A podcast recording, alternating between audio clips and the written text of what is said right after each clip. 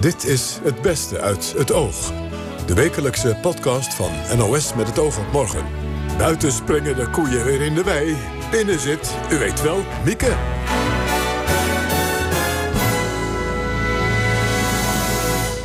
Ja, daar zijn we weer. Hartelijk welkom bij een nieuwe aflevering van onze podcast... met de beste gesprekken van deze week uit Met het Oog op Morgen.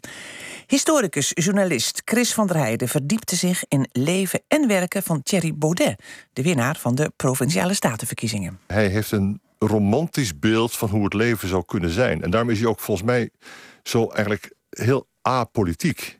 Hij past helemaal niet voor mij in dat hele Haagse spelletje. Hans Renders besprak een dikke biografie over alleskunner Winston Churchill. Hij heeft op zoveel terreinen veel gedaan. Hij heeft heel veel gepubliceerd, waardoor er steeds weer nieuwe vragen komen. Ook een gesprek over jongens en seksualiteit. Daarover is net een nieuw handboek verschenen. Wilfried de Jong haalde een herinnering op aan de tijd... dat hij heeft gevoetbald. Toen ging je nog naakt onder de douche, het is tegenwoordig niet meer. Maar dan zat je stiekem te kijken... en dan ging het om de lengte van je pik... Of bij welke club je hoorde, zal ik maar zeggen. Ja. Maar we beginnen met de DSI, het politieteam... dat na de aanslag in Utrecht de klopjacht opende op Gökman T.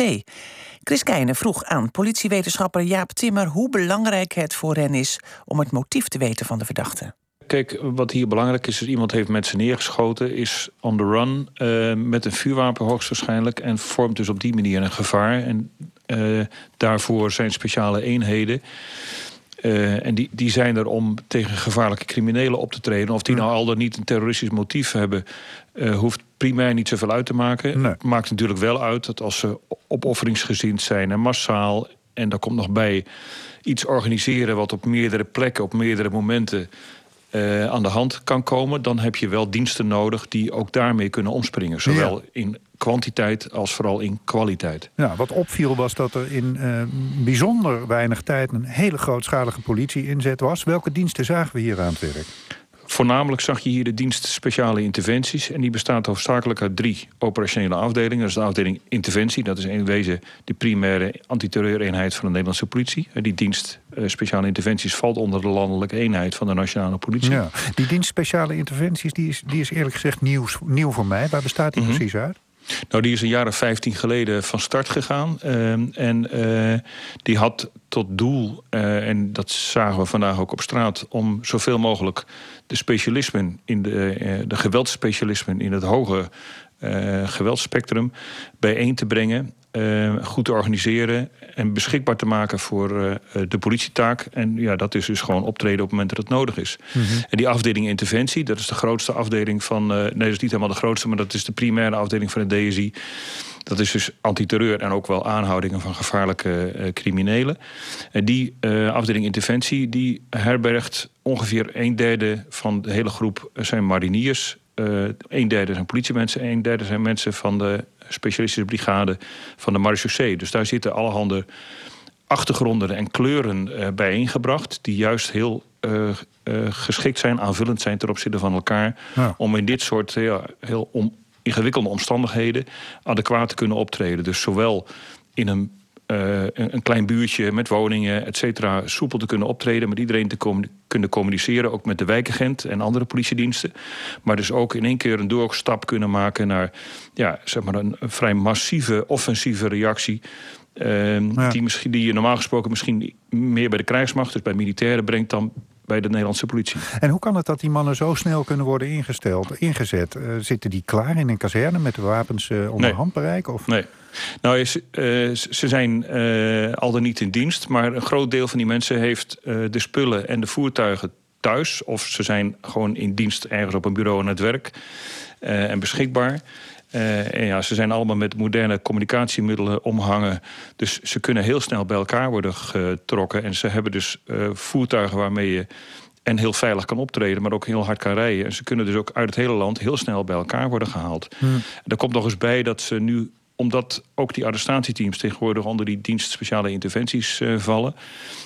is er... één eenhoofdige aansturing. Is er 1 zeg maar, meldkamer waar ook de communicatie met elkaar wordt gedaan.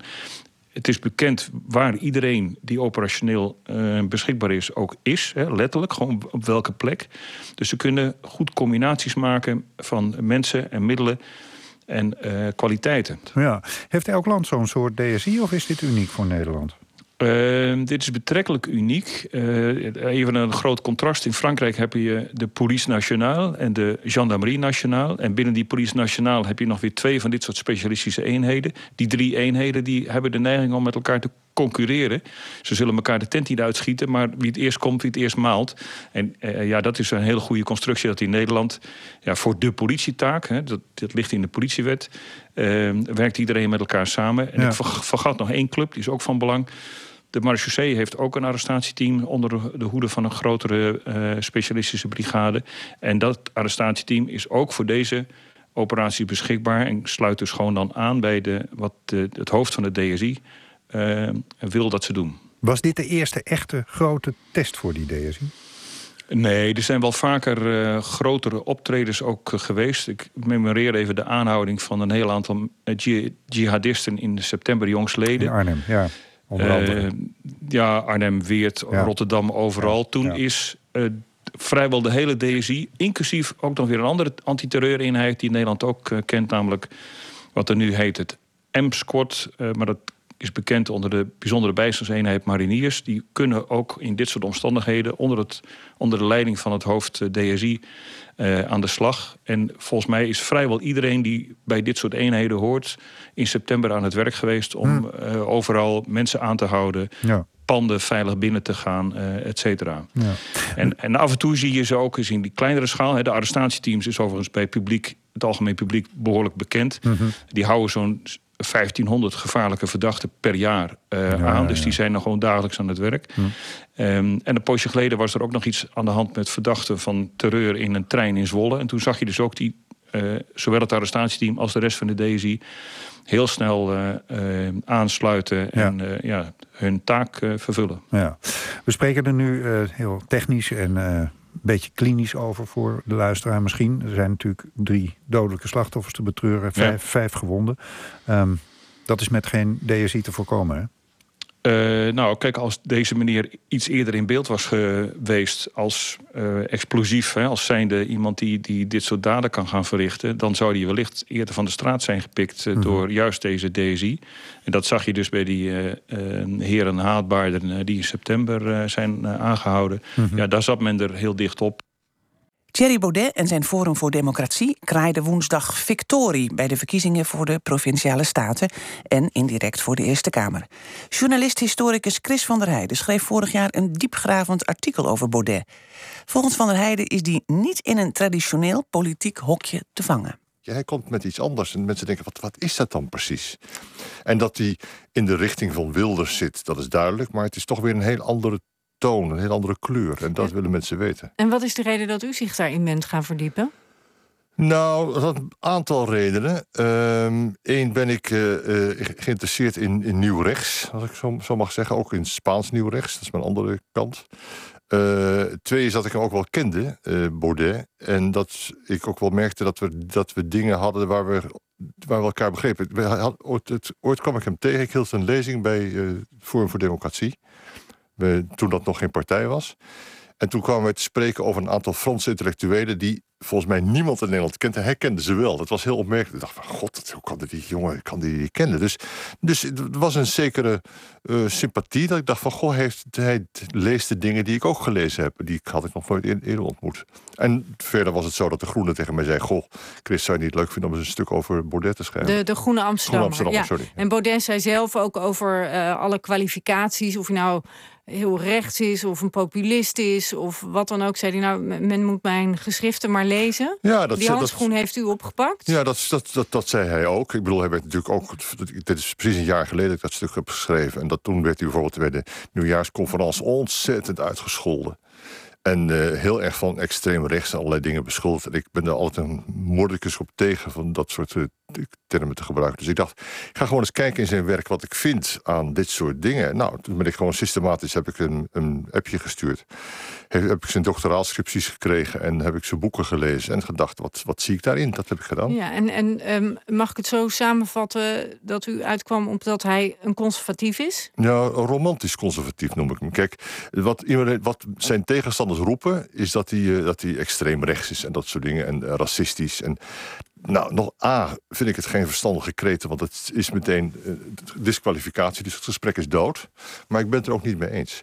Ik vind dat Thierry Baudet inderdaad een conservatief is, dat is onmiskenbaar. Maar hij is wel iets meer dan een conservatief, in de zin van iemand die wil bewaren. Hij heeft een romantisch beeld van hoe het leven zou kunnen zijn. En daarmee is hij ook volgens mij zo eigenlijk heel apolitiek.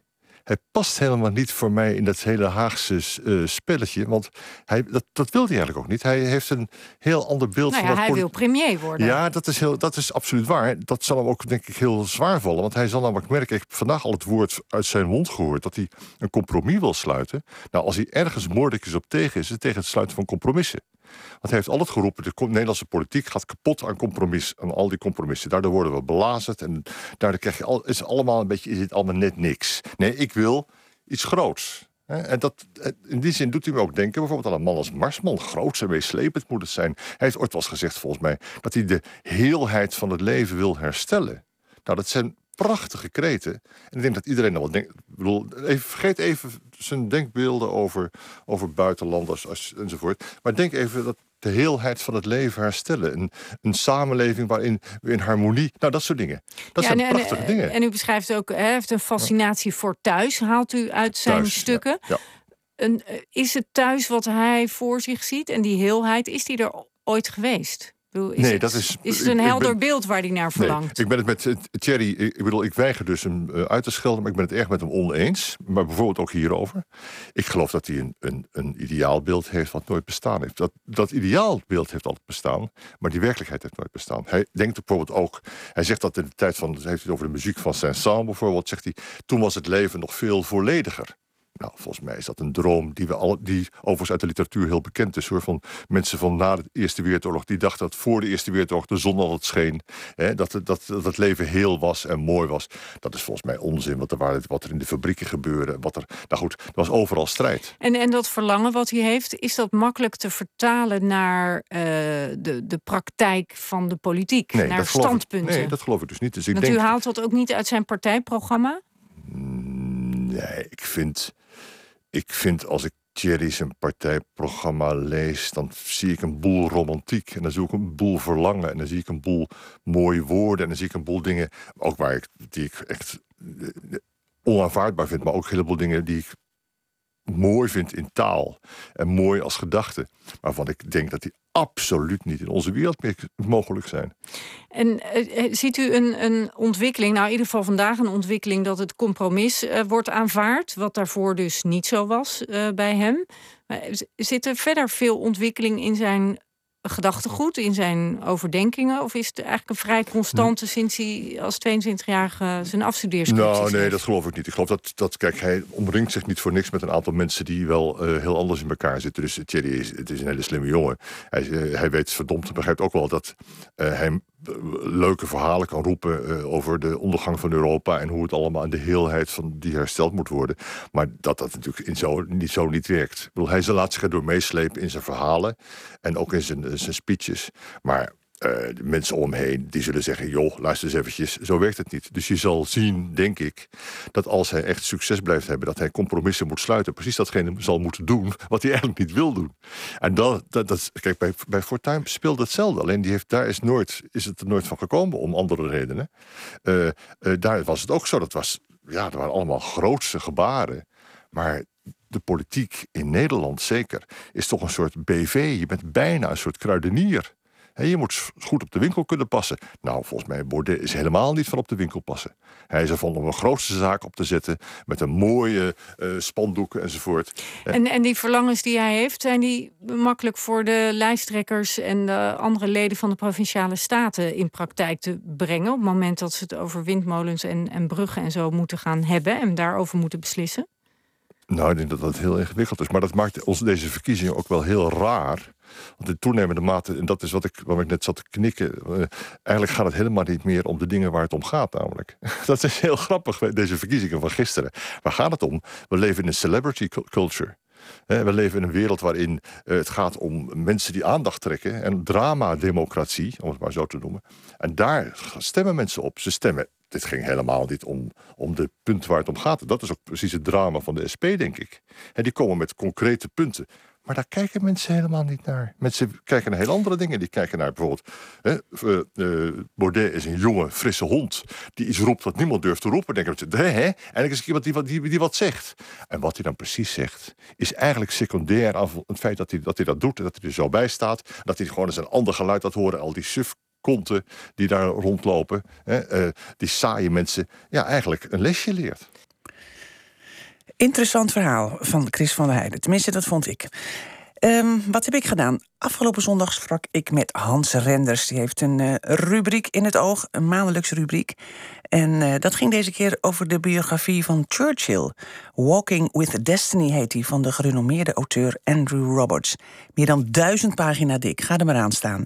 En wie wil dat nog lezen eigenlijk, als je weet dat er al heel veel boeken over Churchill zijn verschenen?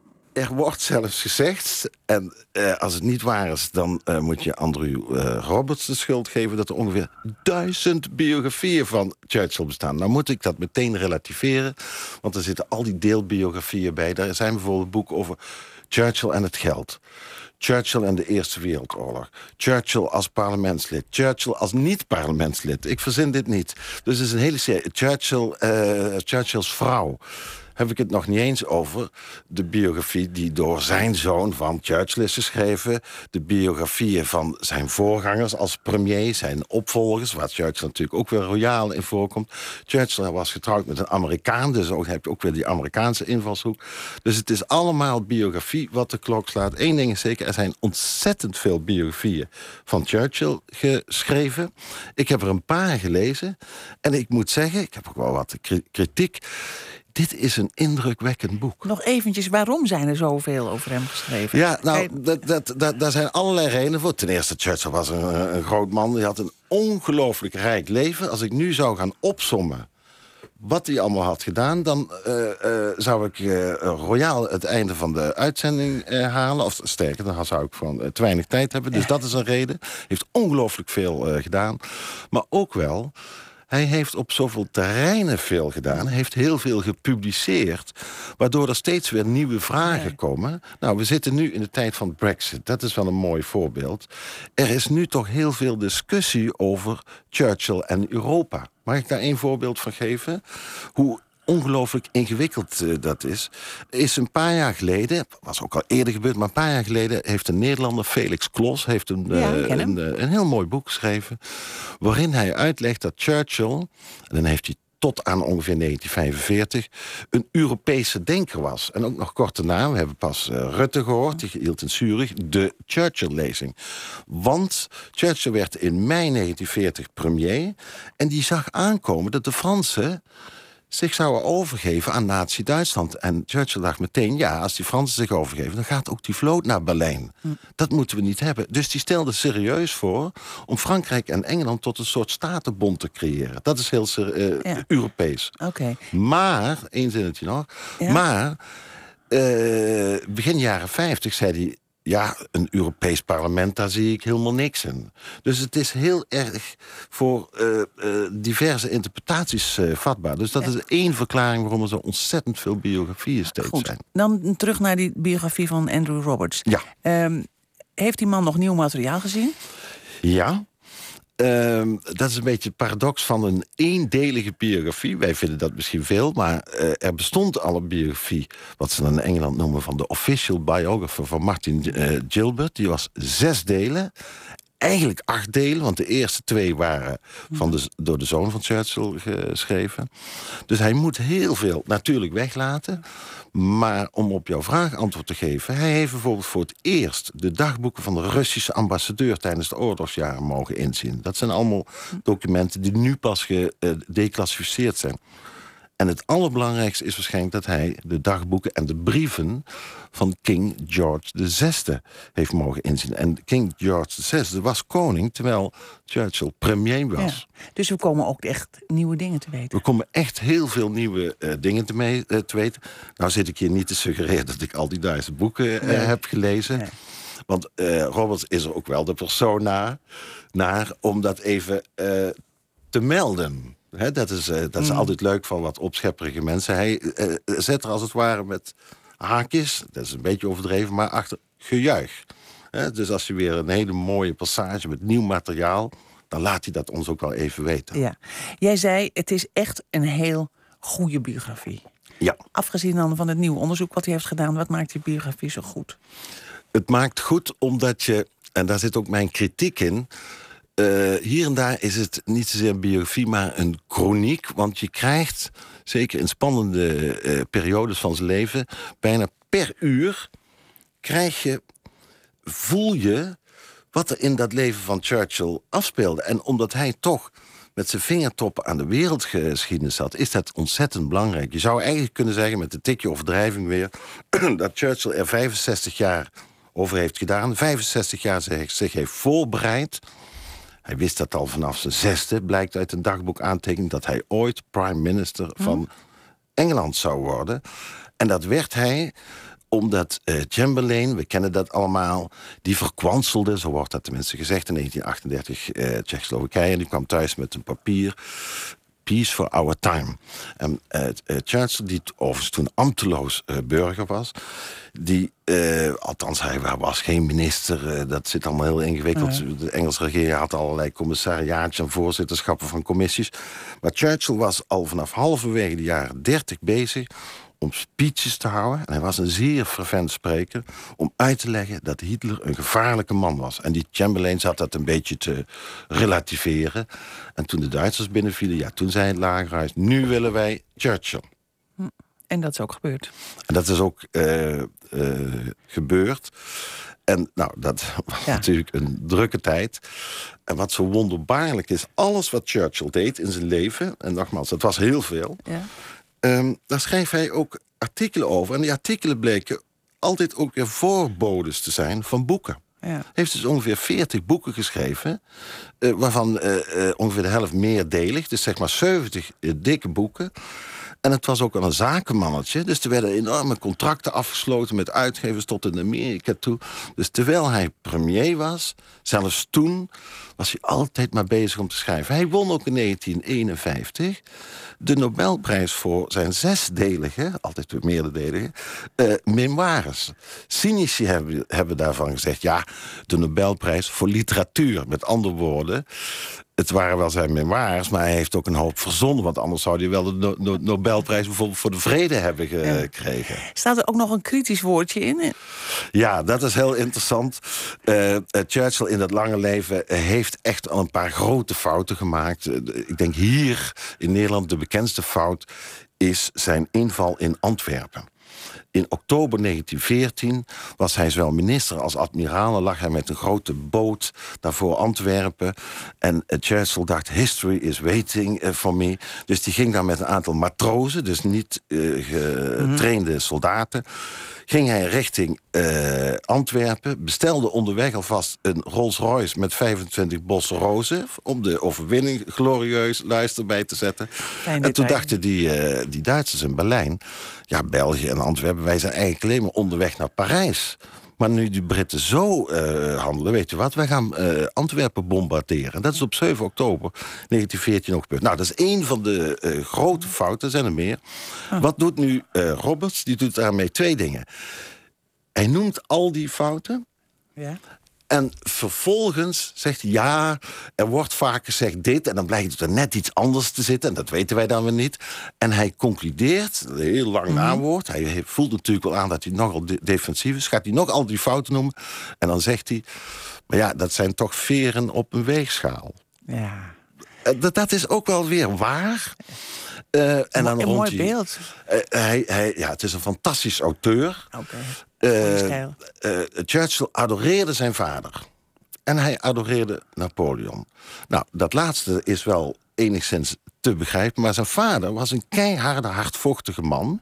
Dus als Churchill als kind op kostschool zat en stuurde een brief, dan kwam soms die brief terug met een aantekening erop. Slordig handschrift, wil ik niet lezen. En toch bleef hij die man zo adoreren dat hij jaren voor zijn dood, dus Winston Churchill, zei: ik zal sterven op de dag dat mijn vader stierf. Voer voor psychologen, lijkt me. Geloof het of niet, op 24 januari 1965 stierf Winston Churchill, en zijn vader is op 24 januari 1895 gestorven. Respect, dat is de titel van de net verschenen handleiding voor seks en liefde voor de jongens van nu. Seksuoloog Juri Olrichs vertelt Wilfried de Jong waarom het zo belangrijk is dat ook jongens een boek voor seksuele voorlichting hebben.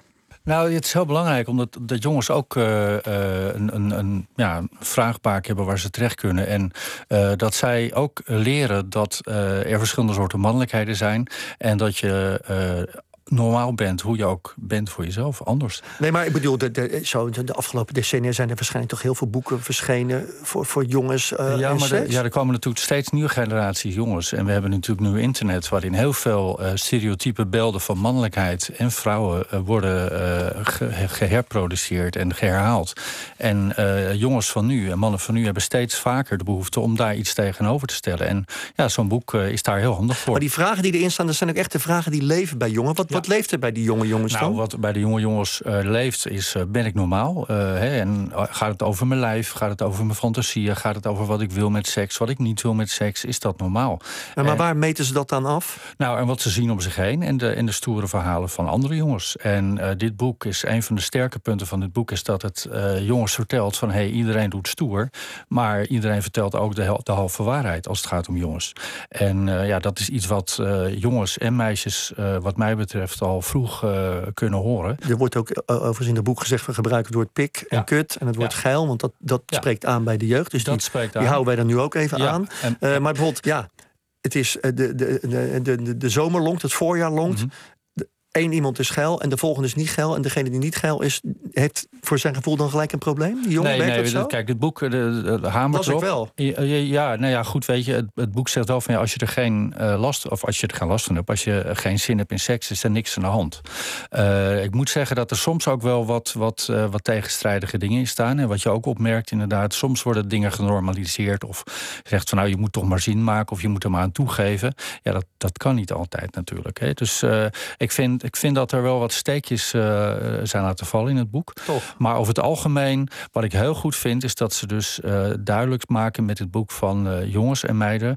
Er bestaan stereotype ideeën over hoe jongens horen te zijn en hoe meisjes horen te zijn. Het is nu tijd om daar vanaf. Ja, het is nu tijd om daar anders over te nadenken. Is het nou niet zo? Ik ben nog uit de periode, ik kreeg volgens mij seksuele voorstelling van de libellen. Dat was zo'n dwarsdoorsnede van een man en een vrouw. Ja. Zoals je een appel doorsnijdt, zeg maar, weet je wel. Ja. En daar moest ik het dan maar doen. Ik wist inmiddels al veel meer van mijn vriendjes op school. Ja. Je zou nu zeggen met internet googelen. Ja, dat denken wij ook, hè, van Rutgers, maar ook bij Sense, de website voor jongeren, komen nog heel vaak vragen tegen waarvan wij zeggen van de redactie of van Rutgers, van Sense, leven die vragen nog? Ja, die leven nog, want heel veel informatie op internet is ook maar gebaseerd op fabels en mythes. En die worden steeds maar weer herkauwd op het internet. En daar moet nog steeds iets tegenover gezet worden. En er zijn gelukkig heel veel goede boeken en bijvoorbeeld ook lesprogramma's die dat doen. Steeds meer. Ja. Jongens onder elkaar. Ik heb vroeger gevoetbald. Ging je nog naakt onder de douche. Het is tegenwoordig niet meer. Maar dan zat je stiekem te kijken. En dan ging het om de lengte van je pik. Bij welke club je hoorde, zal ik maar zeggen. Ja. Speelt dat nog steeds? Ja, dat speelt nog steeds. Dat is iets wat mannen nog steeds vergelijken. En je ziet ook wel daar een verandering in. Hè. Mannen die douchen steeds vaker met een onderbroek. Sommige mensen denken het is preutsheid. Ik denk het is eerder voorzichtigheid. Want voor je het weet tegenwoordig sta je op een foto of een filmpje. Ja.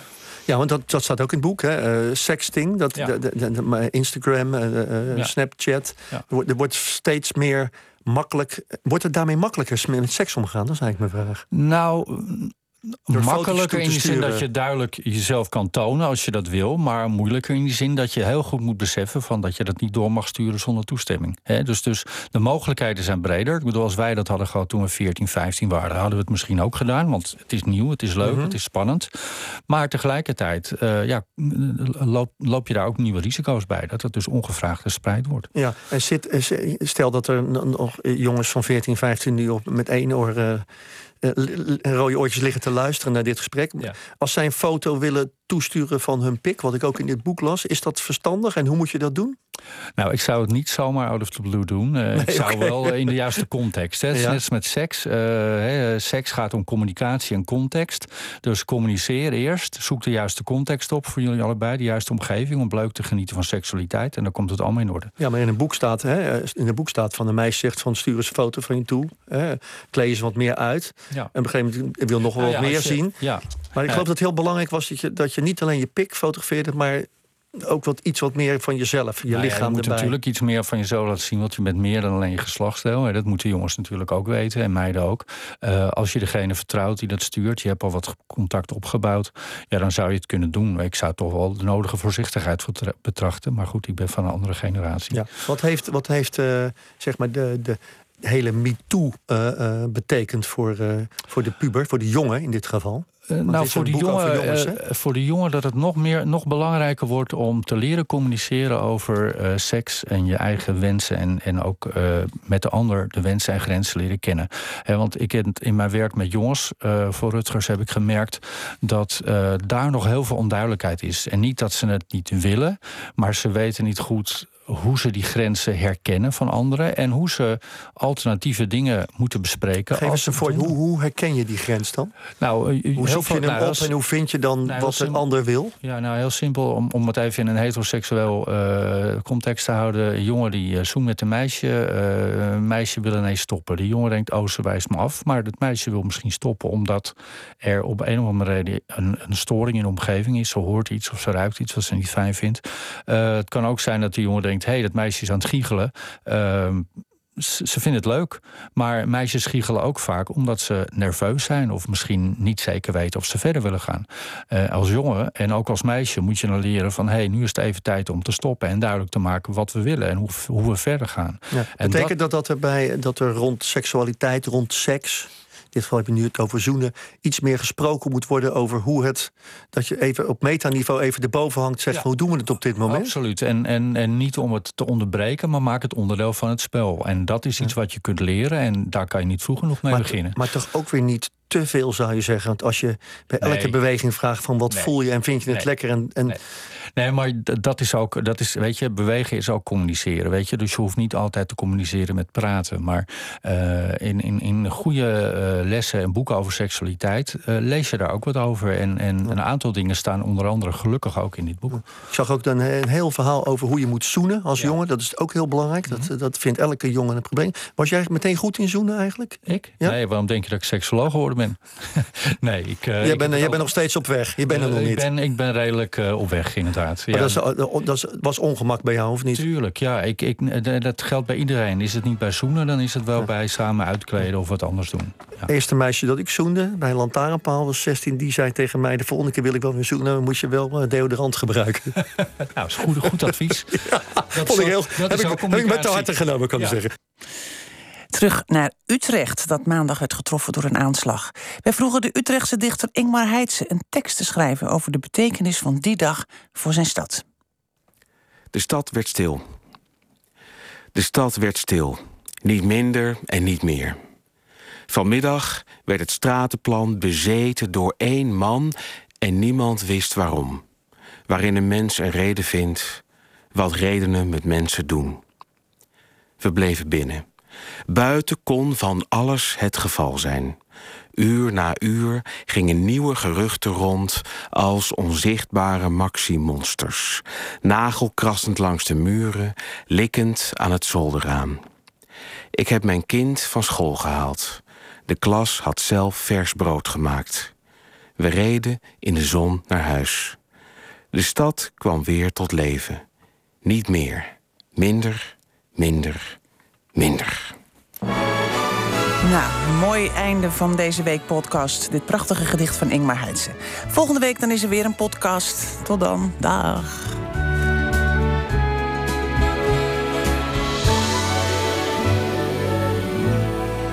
Gute Nacht, Freunde. Es wird Zeit für mich zu gehen. Was ich noch zu sagen hätte, dauert eine Zigarette und ein letztes Glas im Stehen.